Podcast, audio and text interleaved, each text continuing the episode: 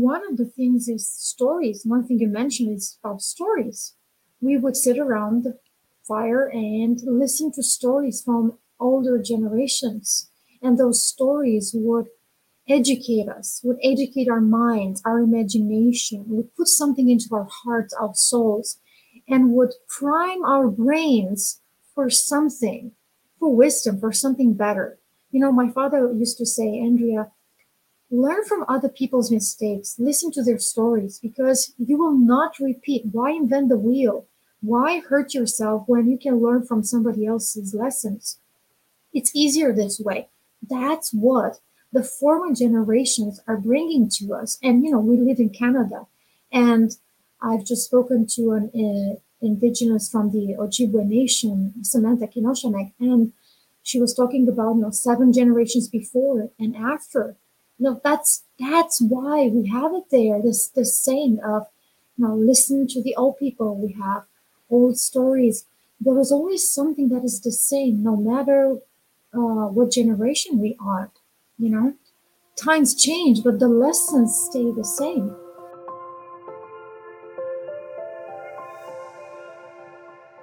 Good day, greetings, hello, wherever you are in the world. Thank you for joining True Hope Cast, the official podcast of True Hope Canada. Now, True Hope Canada, we are a mind and body based supplement company that is dedicated first and foremost to promoting brain and body health through non invasive nutritional means. For more information about us, you can visit truehopecanada.com. Today, I welcome Andrea Petruk to the show. Now, Andrea lost her mother to cancer when she was 11 years old. She then had an empowering vision, made it her reality, and became her own pillar in her life, lifting herself and others on that path. Today, as an intuitive co empowerment thought leader, Andrea is helping multi passionate women to feel safe, free, and at peace in all their relationships. Through her coaching visionaries, she helps turn vision into reality and supports people to live a fully congruent life. She loves working with individuals who are ready, committed, and who want to always be centered despite the inner and outer chaos. Today, we're going to be discussing how to recognize unnecessary stress and how we can shift our story enjoy the show. Okay, Andrea, welcome to True Hope Cast. Thank you so much for being with me today. And um, I'm very excited to learn more about you and what it is that you do. How are you? What is going well? Hi, Simon. Thank you so much for inviting me. I am very well. Thank you. Um, what is going well? Oh, gosh. I, I have the word abundance in my mind. For me, abundance is friendships, is opportunities, is having peace at home is all the things that I am grateful for in my life and I can enjoy. So that's where I am. Beautiful. Thank you for sharing that. That's lovely. Just as an introduction, can you just let us know who you are and what it is that you do, please? Yes, thank you. So I'm a co-empowerment uh, leadership coach, and I'm working with women professionals who want to lead, who have a message to leave in the world, who want to leave a legacy, and who want to be the change they want to see in the world. And I help them discover or actually rediscover or remember their gifts, why they are here, what is the best path for them to take so that they can leave that mark they are looking for. Interesting. So, what led you into kind of um, wanting to help women you know become free and at peace and feel safer i suppose in the world and within their like themselves and their own relationships. Like what what led you that to that path? My own journey and the most memorable moment when it started is in 1992 in romania because that's where i was born. And in 1992 my mom died of cancer stomach cancer. And that was a moment where many things at once started happening for me. The realization that the body and well-being and our health is very important. Then that we as parents we need to make sure we're going to live, live long enough for our children to enjoy to receive the legacy to have all that they can take from us all that we can give them our presence uh, wisdom, lessons, support, whatever it is that we do as we are. And then as growing up, I started having all these issues in the relationship with myself, with the higher power I believe in, with my family, with, with everything. You know, I did not know that I had a trauma by um, not having my mom since I was 11. I did not know the consequences of that. Nobody around me was aware. So, all these things together created sort of an adventure for me to understand, to discover, and over time to improve. And I had to make choices. Not all the choices really helped me, but I learned from them. And relationships started as a very important thing for me because I love people and I always care about us, about each other. I care about the world. I care about us being free, feeling safe, being okay, and having the peace no matter what happens to move on. And from relationships, because um, after moving to Canada in 2017, the question was, what do I do? How will I make money? How will I provide, take care of my family? Then the leadership part became much more important than before because now it was not just leading my way, it was how to lead to leave an impact in the world. So throughout my journey, I thought, who am I? What kind of person am I? Who am I here? And then I realized I'm not the only one who has gone through all these things. Some other person in the world also has had similar complex issues. So by understanding me, I understood that there's somebody else who was in my place or who could be in my place that I can help. So this this is how the leadership coaching uh, started. Beautiful. Um, so coming from Europe into North America, um, it just when you were talking about like you know what can we do now to you know to live longer, to be able to influence our our children and our children's children, and you know passing on knowledge, passing on experience. Um, do you see a difference in in like North America from like where where you grew up in that? Because when I look at that now, you know, like soon as we kind of like hit our 20s and we find a partner like we're looking to like move out and separate ourselves from our parents and like you know the, we we put our you know when our parents get to a certain age we put them into like old people's homes so like rather than having you know three maybe even four generations of of um family members under one roof, which would which not so long ago was a complete cultural norm. Now we've divided this up, and I don't think people think about what they can do now for their health, for their physical and mental well-being, what they can do now to benefit their like marginal decade for their like last 10 years of life where they're going to be able to like you know influence their grandkids as, as, best they can. I don't think we as a culture in the West really think about it like that. I think we're more selfish. I think that we are much more um we do a lot more forecasting in like a short term window, like looking at maybe the next few months or next year or so in regards to like health wise, rather than thinking about, okay, listen, I'm nearly I this is just me as an example. I'm nearly 40 years old. In a couple of years, I'm gonna be 40. And I'm start thinking I'm thinking now about like my last 10 years on earth and how I want that to look and how I want to physically be and mentally be. And there's so much that I I can and have to do now in my 40s to lay that foundation for those things that I want to do. Like, you know, I want to be able to um, still play golf when I'm 90. I still want to be able to, like, you know, play on the floor with my grandkids and get up by myself unassisted. You know, I don't want to be what I would consider a burden on my family members if I don't look after myself now. And just as like, you know, I was, I was kind of like talking before about we would have different generations under the same roof. In your experience going from Romania and having a very different culture there and then coming to North America, how have you seen that like generational disconnect, especially coming into Canada? That is a very good question and a deep one. And I'm going to touch upon the things that make it simple in a way, although it's it is a very complex thing when you think about generations in Romania before 1989, so during communism, as I remember, we were very tight to each other. My grandparents, my maternal grandparents were still alive. They were in the same city. We would visit often, we would help each other.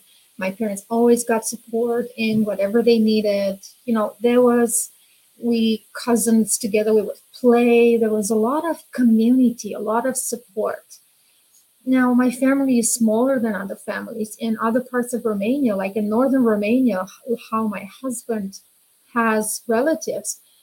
They are dozens and hundreds in the same community, and they gather together for um, anything in, in life. So, community and that glue that keeps people together is even more, it's wider, it's expanded. So, in Romania, it depended on the family and the region the family was in. But yes, it was something very beautiful, and that connection is something we've been used to in our culture.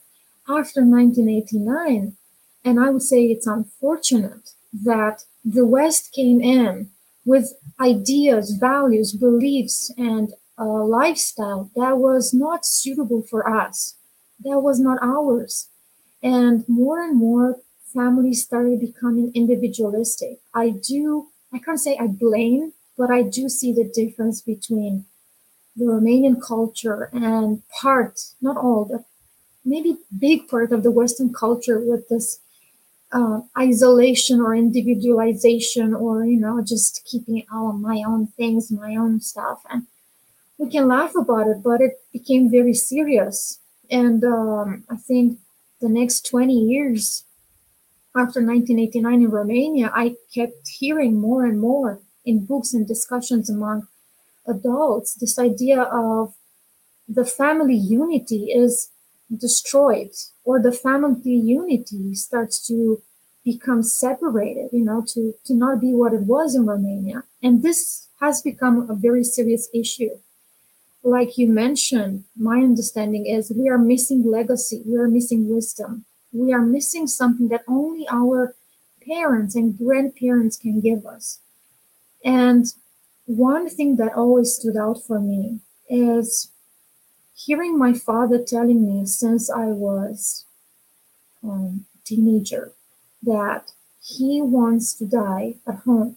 He doesn't want to go in an asylum um, like his grandmother had to go because no uh, no uh, um, nephew could have taken care of her for six months, and actually she starved herself to death.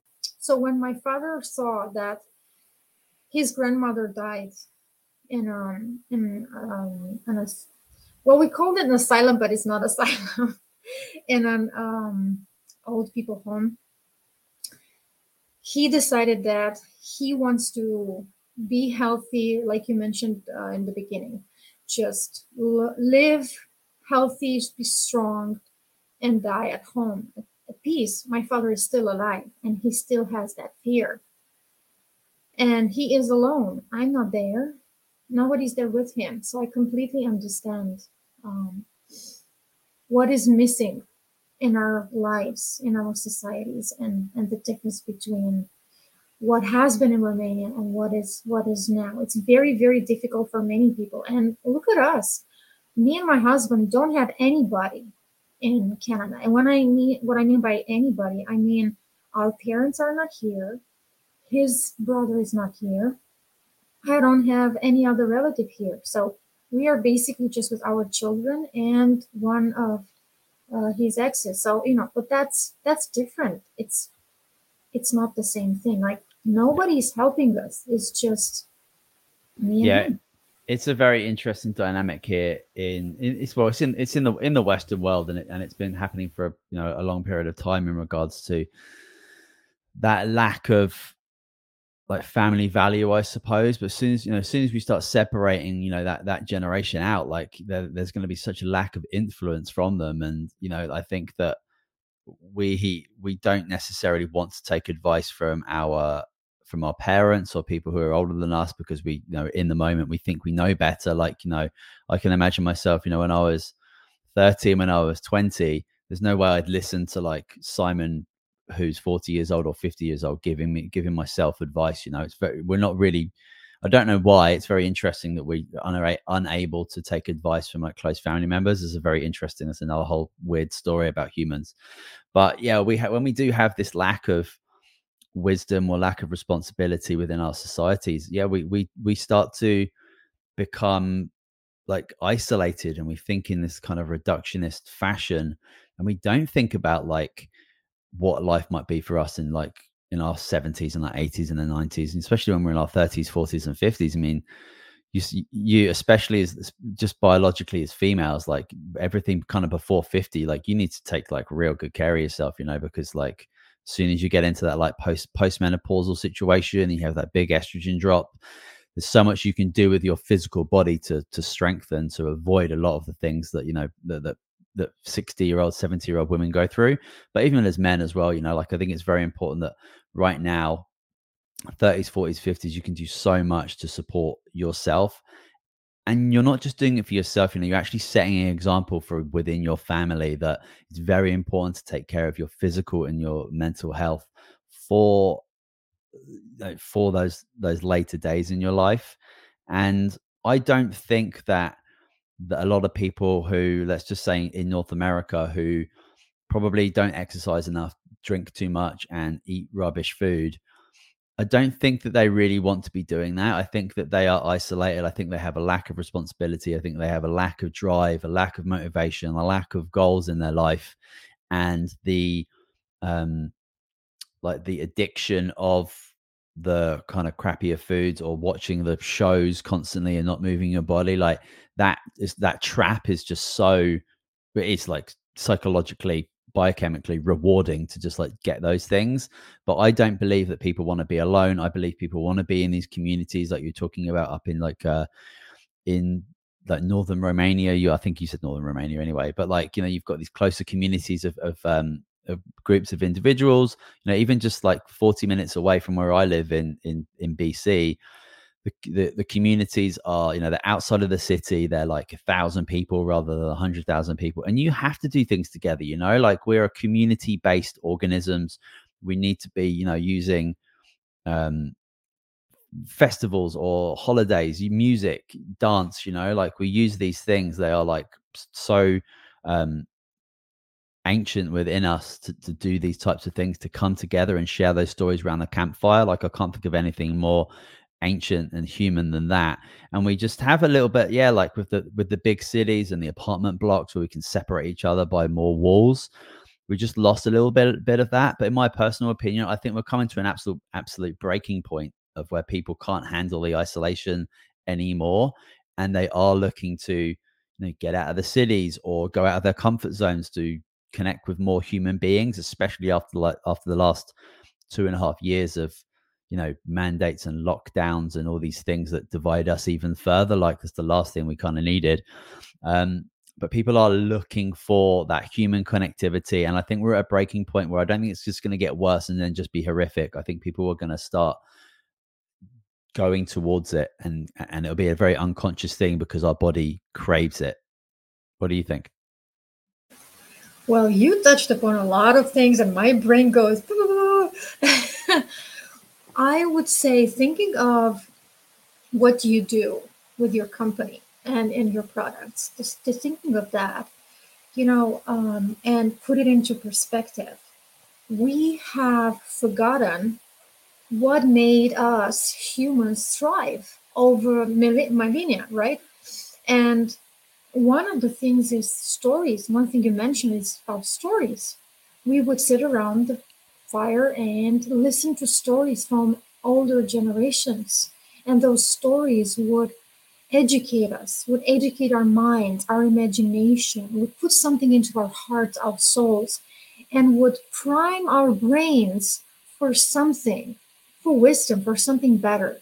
You know, my father used to say, Andrea, learn from other people's mistakes, listen to their stories because you will not repeat. Why invent the wheel? Why hurt yourself when you can learn from somebody else's lessons? It's easier this way. That's what the former generations are bringing to us. And, you know, we live in Canada. And I've just spoken to an uh, indigenous from the Ojibwe Nation, Samantha Kinoshanek, and she was talking about, you know, seven generations before and after you know that's that's why we have it there this this saying of you know listen to the old people we have old stories there is always something that is the same no matter uh, what generation we are you know times change, but the lessons stay the same. And in terms of our bodies, we all have a mission. We all have something specific and unique we're bringing in the world. But how are we going to fulfill that if we don't care of this conduit, this uh, mode of transportation in in this world, which is our body? And how can we help our body if we don't understand what the body is? And the body is a community, a community of cells, a community of organisms, a, a community that works together. It's not for the same goal, but there is one goal survival, and homeostasis is another. So if the body is doing that, you know, as above, so below, so what is going on in our bodies is what is going on in our societies. So how do we take care of the societies? How we take care of the body? And it's, you know, it goes both ways.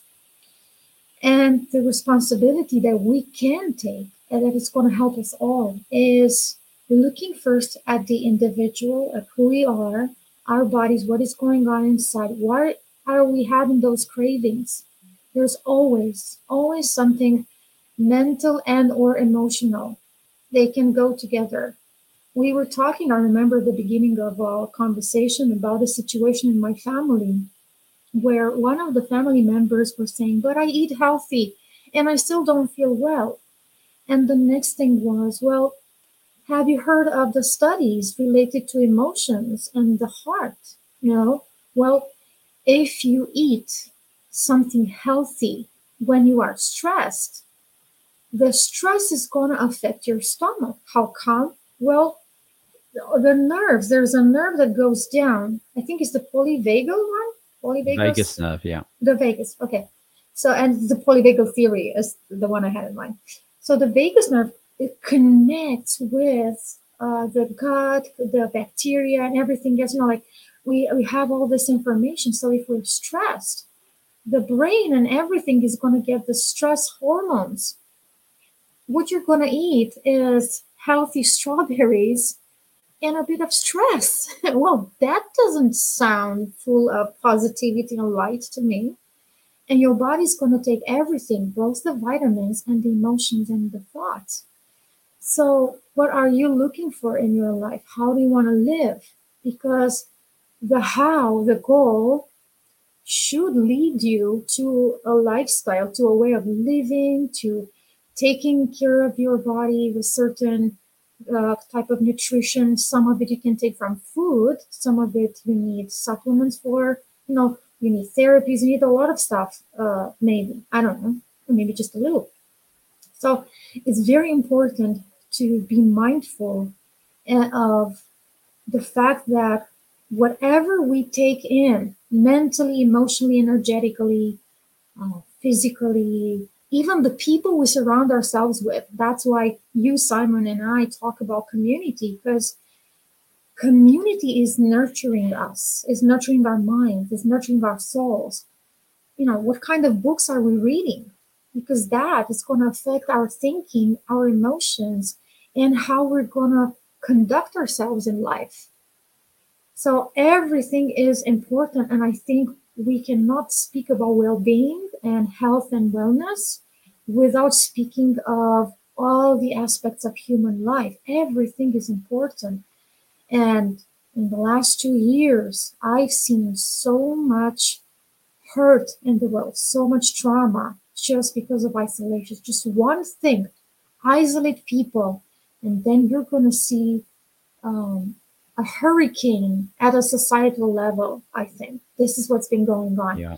I ha- I heard Stephen Jenkinson, who's a Canadian author, talking about the fact that we don't even know the impact everything that has been happening in the last years is going to have upon the world. We can't even measure it, we can't see it. There are some effects that are visible, like the suicide rate increasing and homeless people being more and more homeless people on the streets and you know, a lot of stuff, domestic violence growing and other things happening but it goes deeper and wider than that, and it's still not visible. What are we going to do about it? Yeah, I mean that that disconnect that we have within our community goes all the way to the top of our governments, right? Like even just when we're talking about making the decision to lock down the whole country or you know wherever that might be, um, and not taking into consideration. I mean, I I, I personally think that governments have a weird combination of malevolence and also vicious incompetence. Um, I think that the smartest people, the smartest people um, on the planet, don't go and work for the government, in my opinion. Um, so you know they go to the pub, they go to the private sector where they can make more money, and then whoever just ends up going to the government puts their time in, says yes, and then carries on. Again, that's another topic. But we have this disconnect, right? We have this disconnect within our governments that don't really get that communal aspect you know like they're up on their high horse and they're making these rules and legislations that they believe the, the, these large amounts of people want. I mean it's very very difficult to govern a significant amount of people and i just go back to the origins of cities and countries and civilizations where it would have been like a few people um, attempting to govern maybe a few hundred people and then that gets bigger and bigger and bigger right to a point where we're like where we're at now and let's just say the canadian population of like 150 200 million people and then a small group of people trying to govern all of that like it's unbelievably complicated super super messy room for a lot of error and a room for a lot of malevolent behavior. But i loved what you were talking about when you're talking about stories around the campfire and sharing those things and that without question obviously inspires children to use and engage and develop their creative minds their imaginations to create their own stories and to embellish on top of those other ones and ask questions.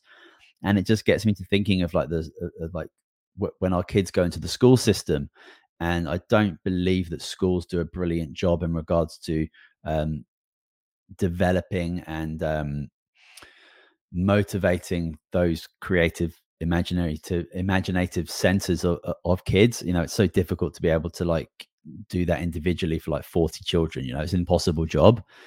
So a lot of kids that lose that lose that very very important ability to become creative to, to, to, use their imagination to ask big questions to make mistakes to recognize other people's mistakes and to move forward and and basically do do what science is. Um and then we don't ask then we don't ask huge big questions like how do I want to serve? How do I how do I want to live? How do I want to die? Like these are big okay questions that you can ask yourself, but we don't really we don't really do that anymore. And again, it comes to a lack of responsibility and a lack of creativity, perhaps because that part of our brain does not get developed when we are young, where it should, because we should be massively influenced by our grandparents who have seen it, done it, and they want they, they want to share and they're, they're in a place you know where they're in their like last years of life and all they want to do is like serve and provide love and compassion and caring you know like they don't really have a foot in the game anymore you know they just want to pass on this wisdom and this information pass on the mistakes pass on the successes and just kind of like through that whole lack of development of creativity you're not going to ask yourself big questions when you get to become an adult and you become more independent and where you should be in a position to be taking more responsibility. I think that we take easy routes out. I think that we get really comfortable. I think we love to like blame other people rather than looking inwards and asking ourselves these questions like, is this the best I can do? Am I really putting my best effort in here? Can I do some personal development? You know, like, so these big, huge questions that are like much more inward rather than using the whole external world to you know attempt to just like get through life which it just shouldn't really be like that you know like asking yourself the question like how do you want to spend the last 10 years of your life? And how do i want to serve not just myself but my children and my community? Because that's what like connects us and and brings us all together. And without question if you know if you've got some experience and you ask the right questions to the right people or you read books and read history we are very very far away from you know what human beings did for let's just say 100 200,000 years. Like what we're doing now in the last 100 years is very very abnormal for our biological evolution. And we have this cultural evolution that is just like so far above us and it's just all over the place. It's stimulating it's mad it's messy it's wild. And unfortunately people get to about 40 50 60 years of age before they realize that. And they've kind of and it's kind of a little bit too late. So yeah, it's very very interesting that um, we've just kind of taken this direction rather than talking about the transformation of relationships. But that's just the magical wonder of podcasts, I suppose. Um, but I want to kind of bring it back to like what you do in your work. Oh, first of all, do you have a response to just that whole thing I just said before we move on? I do. There are storytellers like me coming up and bringing the stories that we need to life. There's a need for aliveness in our bodies, in our families, in our culture, in the world. And it's the artists, it's the storytellers it's those who remember that can bring us back to those connections that you were talking about. And I really love how you shared about all these aspects. And I do agree with everything you said. I see that what is happening in my life is happening at a bigger level. And what I mean is that my dad, for instance, he taught me to listen. He taught me to see that when we are young, we don't understand a lot of things while we have the energy and the craziness and the drive to do things we don't have that wisdom to help us know where do we put our energy into and the older generations has gone through some experiences not all of them they are they don't know everything but they know something and that something can be put together with the energy and the mindset of the young and build something together, create something together. This is what newer generations are dismissing. Uh, they are dismissing in Romania, they are dismissing in Canada, in the United States. It's happening everywhere in the world where this idea of, oh, I don't need you, uh, I am fine on my own, I'm smart enough, you know, I am living in the new ways, da da da da da da. But by dismissing something that has value in it, we are depriving ourselves from what we can take. I mean, all all we are asking, actually, when I say we, I say I'm 41. so all we, my generation is asking, and the older ones, is listen and take only what you need. This is what my father taught me. Andrea, take what you feel is okay for you from your mother, from me, from everybody, and leave the rest out because the idea is every generation is taking things further and higher. I mean, this is a belief he had, and I do believe in that. Yet, we still need to listen to what was, to listen to their stories, because we reach the point where we ask, Who are you? Why are you here? What did what are you here for? How can you know if you don't know who your family was, if you don't know their stories, if you don't know their history? Because you have in your bones, in your blood, you have their DNA. Do you think their stories just vanished because they died? Are you kidding me? The stories, their beliefs, the conditioning has been there even before you were born, and they passed it on to you. So do you know what you have there? Do you know if you, what you have is supporting you or not? This is about your health. This is about your goals. This is about your success in business. This is about how you're going to be as a family man, woman, or anything you want to be in the world. These are questions we are not asking, like you said, because we don't think, well, they can tell us. They, our ancestors, can tell us through the legacy they have lived. So what is your legacy would be my question. It's my question to me. It's my question to you, Summer. It's my question to everybody listening. What is your legacy? You said, well, if what if you die in 10 years? I'm saying, what if you die tomorrow in the next 30 seconds? Have you said everybody I love you to all the people you love? Have you appreciated everybody you appreciate? Do they know you love them? Do they know you appreciate them? Do they know they hurt you? Why? Because there's healing in that.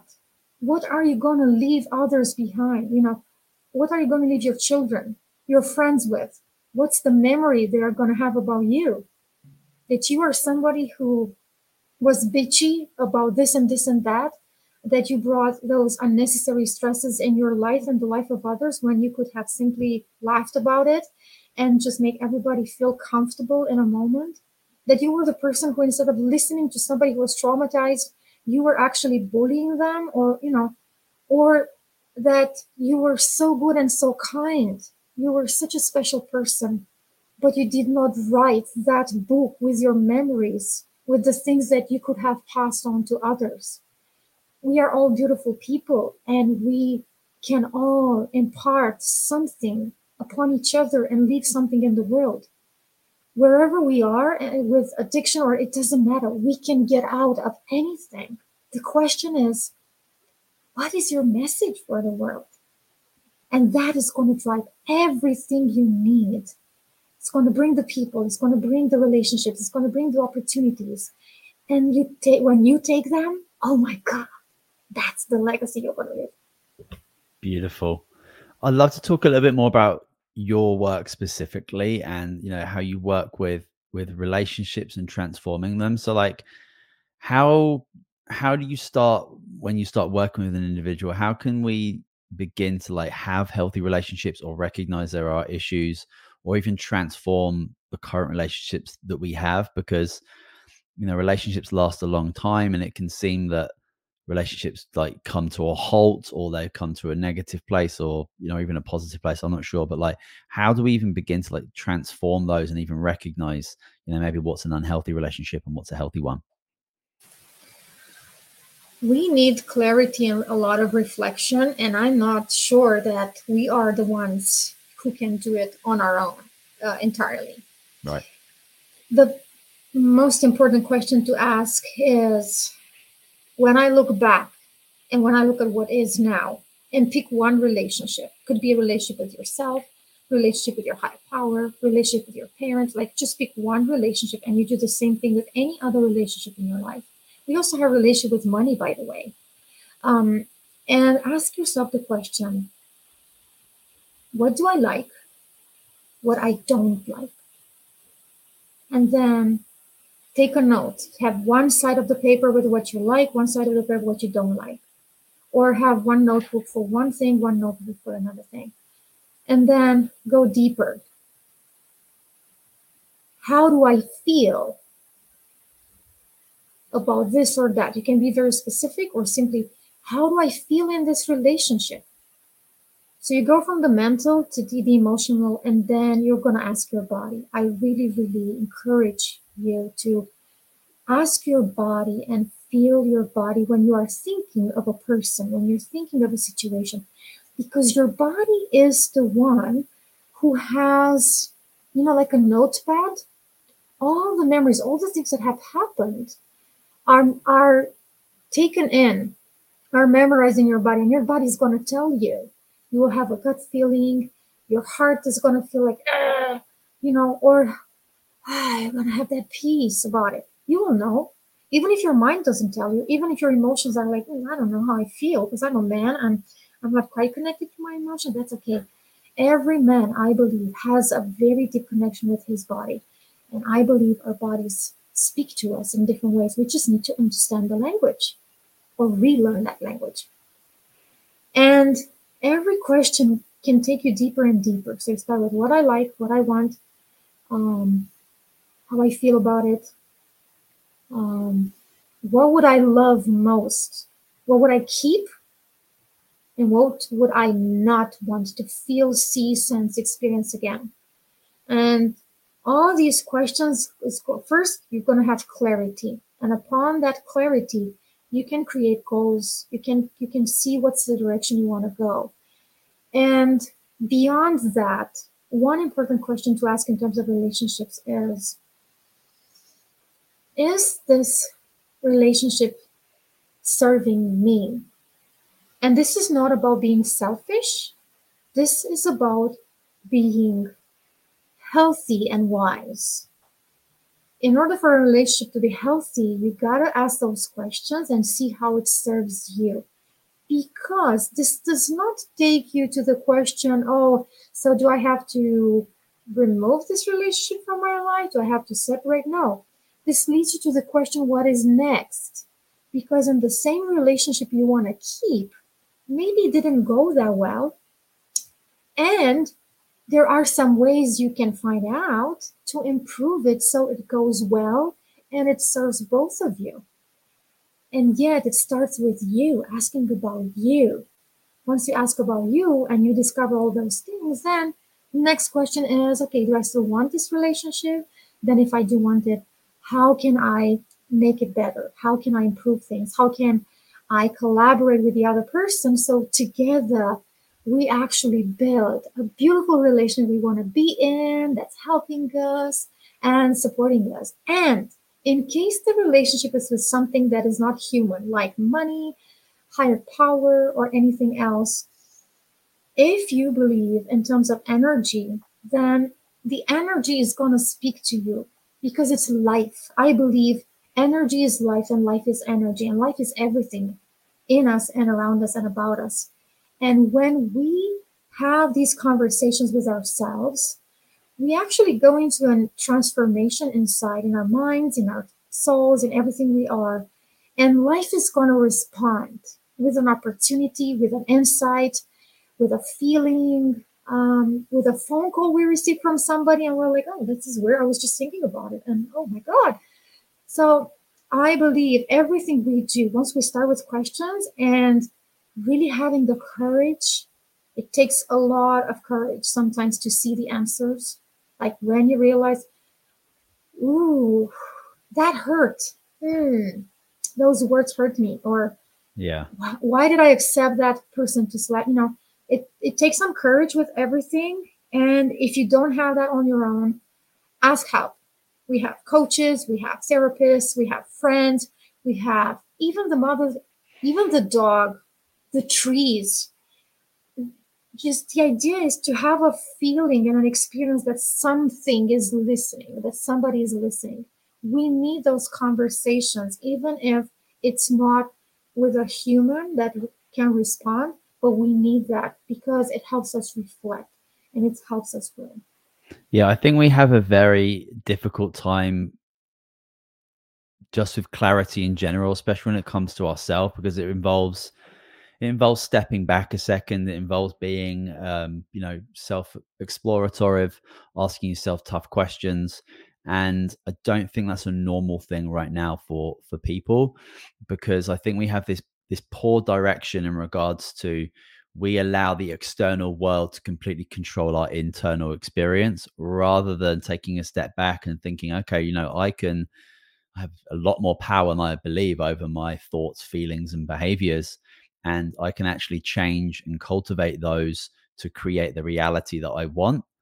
So i think we have this like incorrect understanding of how our emotional state is controlled by the outside world. You know, I, I I don't believe that whatsoever. I believe that it can be very very easy for people to become so overstimulated by our very limited senses and our external world of what's going on in and around us because it can be very very overwhelming and stimulating, and it's kind of like it never literally never switches off.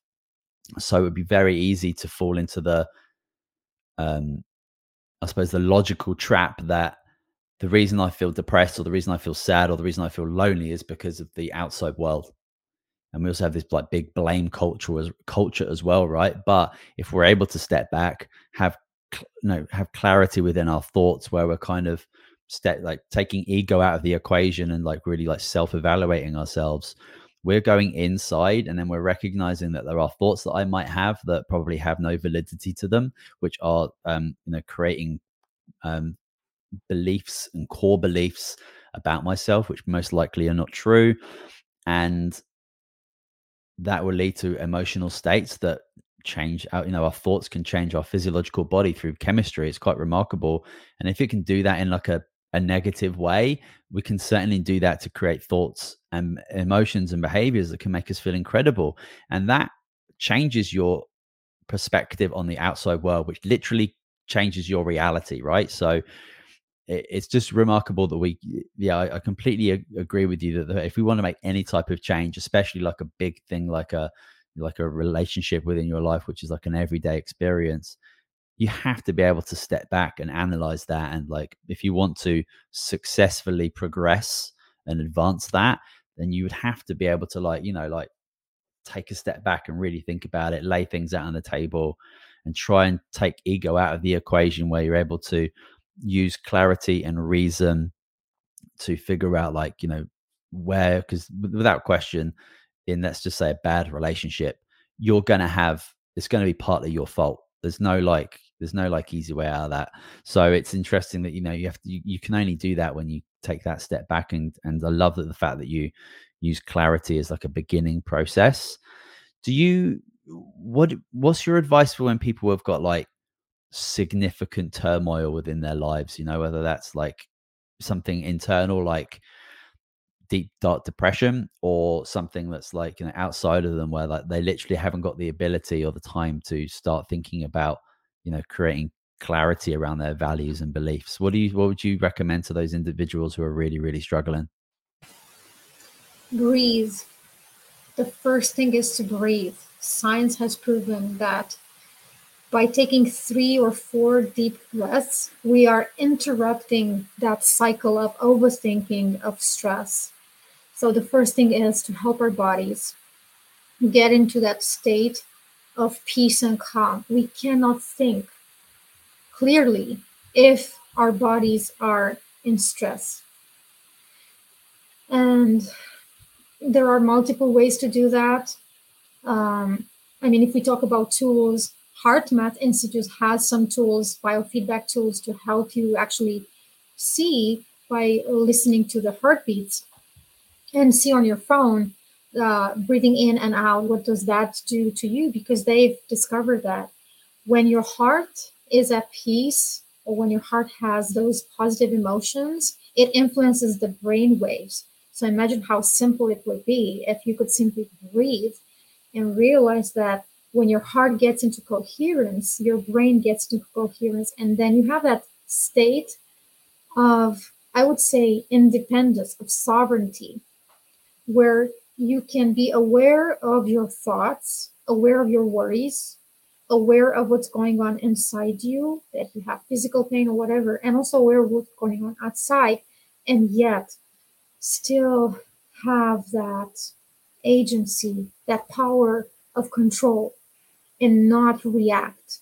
Instead, see how you can respond. It's very important to use the body, to use the breath, to use something that's right here with us, physical, to disrupt whatever is going on.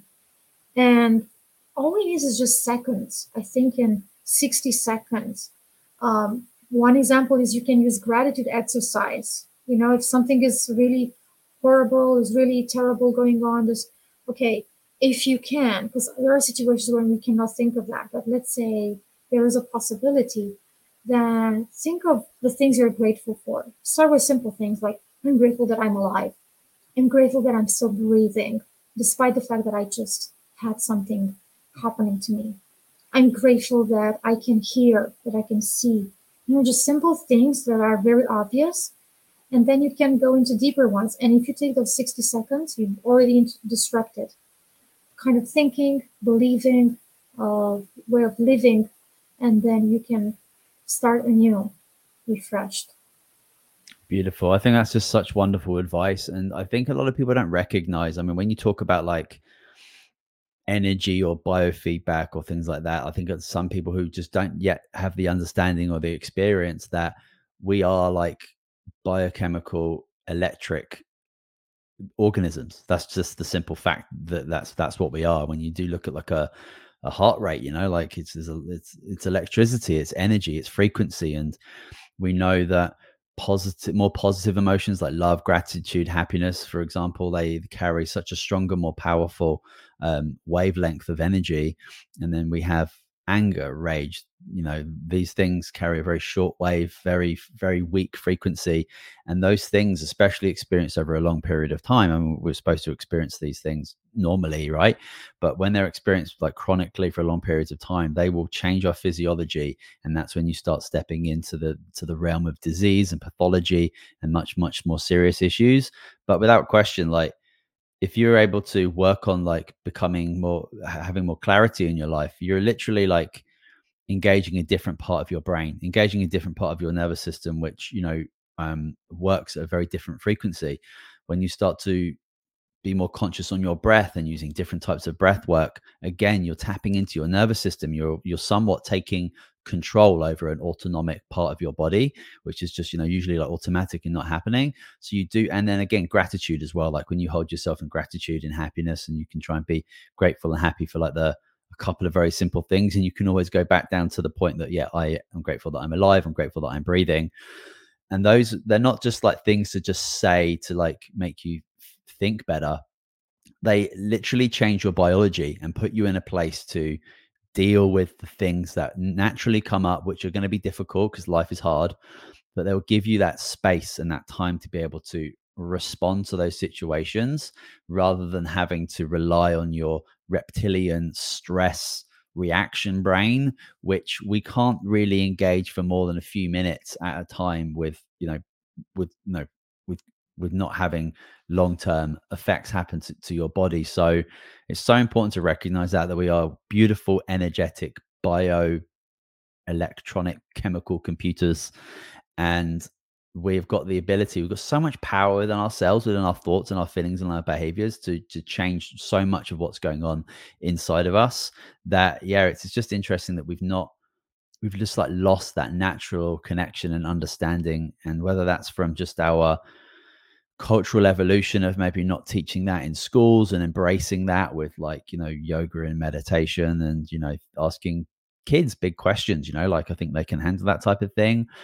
And a combination of like not having those grandparents or great grandparents in the household influencing it's it's very very it's very very difficult because somebody who is 80 years old and has experienced so much is going to have a very very different understanding of what being grateful means than like a 20 year old you know? So it's like it's what it's weird and wild that we don't um want to learn more from those generations because it's so unbelievably valuable. Even though we don't have to agree with everything they say but like at least listening and you know being open to listening and being open to being wrong and asking more questions um it's just in, it's just interesting to me that we don't we we just don't want to ask big questions these days yeah, and you know, to sum it up, is we are connected. I keep telling this to people. We are all connected. When we are aware of that, that this connection does not this is not disrupted by anything. We are connected no matter what we do to each other, no matter how much we is- isolate ourselves from each other. We stay connected. All our emotions and thoughts and everything because our energetic uh, blueprint is there. We it's, it's like we're putting drops in an ocean. Everything we are everything we do everything we think of is drops in an ocean and this ocean is made of all of us. And we can get support we can get help. All we need is to make up our minds like what do we want what are we looking for? Because it's already there. We have the generations, we have the stories, we have the history, we have people who can help us dig out. There are all sorts of therapies and, and ways to do that. And we have our own gifts. Oh my gosh, when we discover our own gifts, ooh, life is so amazing. One thing I wanted to mention is that here in Canada, we have um, an organization that has been educating people to become trauma informed, which is Alberta Family uh, Wellness, I think.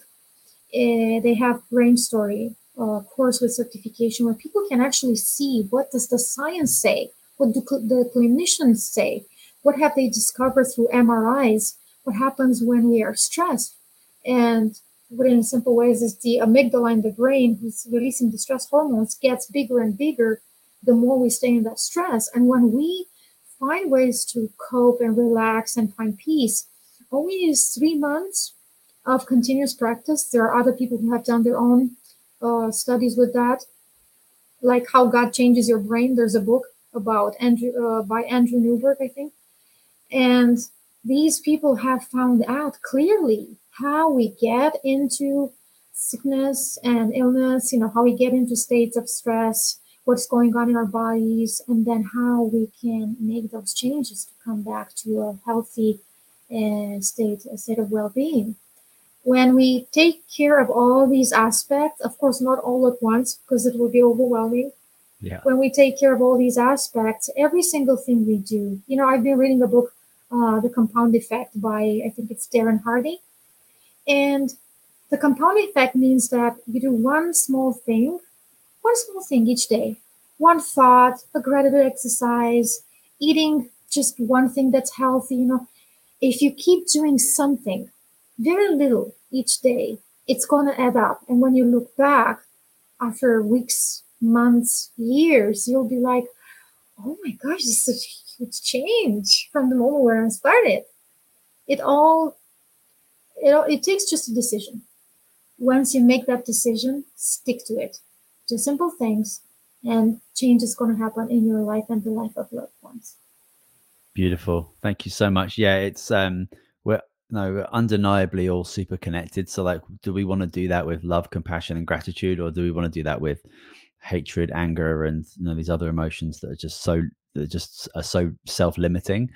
So yeah, it's an interest it's an inter- interesting conundrum, but I think we do have wonderful people out there who are providing solutions, who are sharing stories, sharing information, and we've never lived in a well, right now anyway, we've never lived in such a remarkable time where these stories are accessible to lots and lots of people.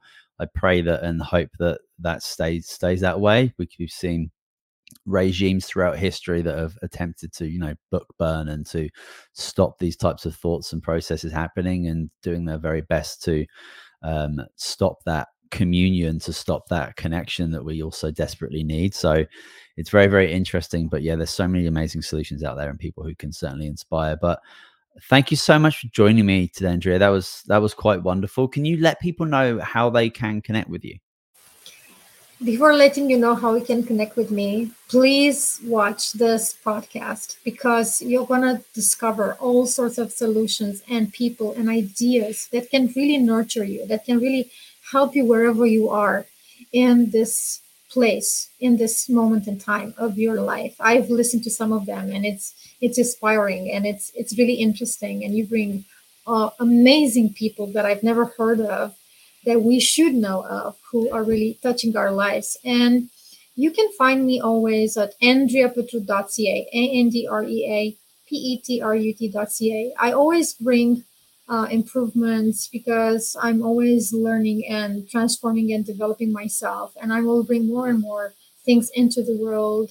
My podcast, Healing Through Oneness, and all these interviews that I'm doing are going to be up there. There's, there's a lot of stuff coming up uh, new. And I also have a book coming out. I'm a co author and Podmatch guest mastery book.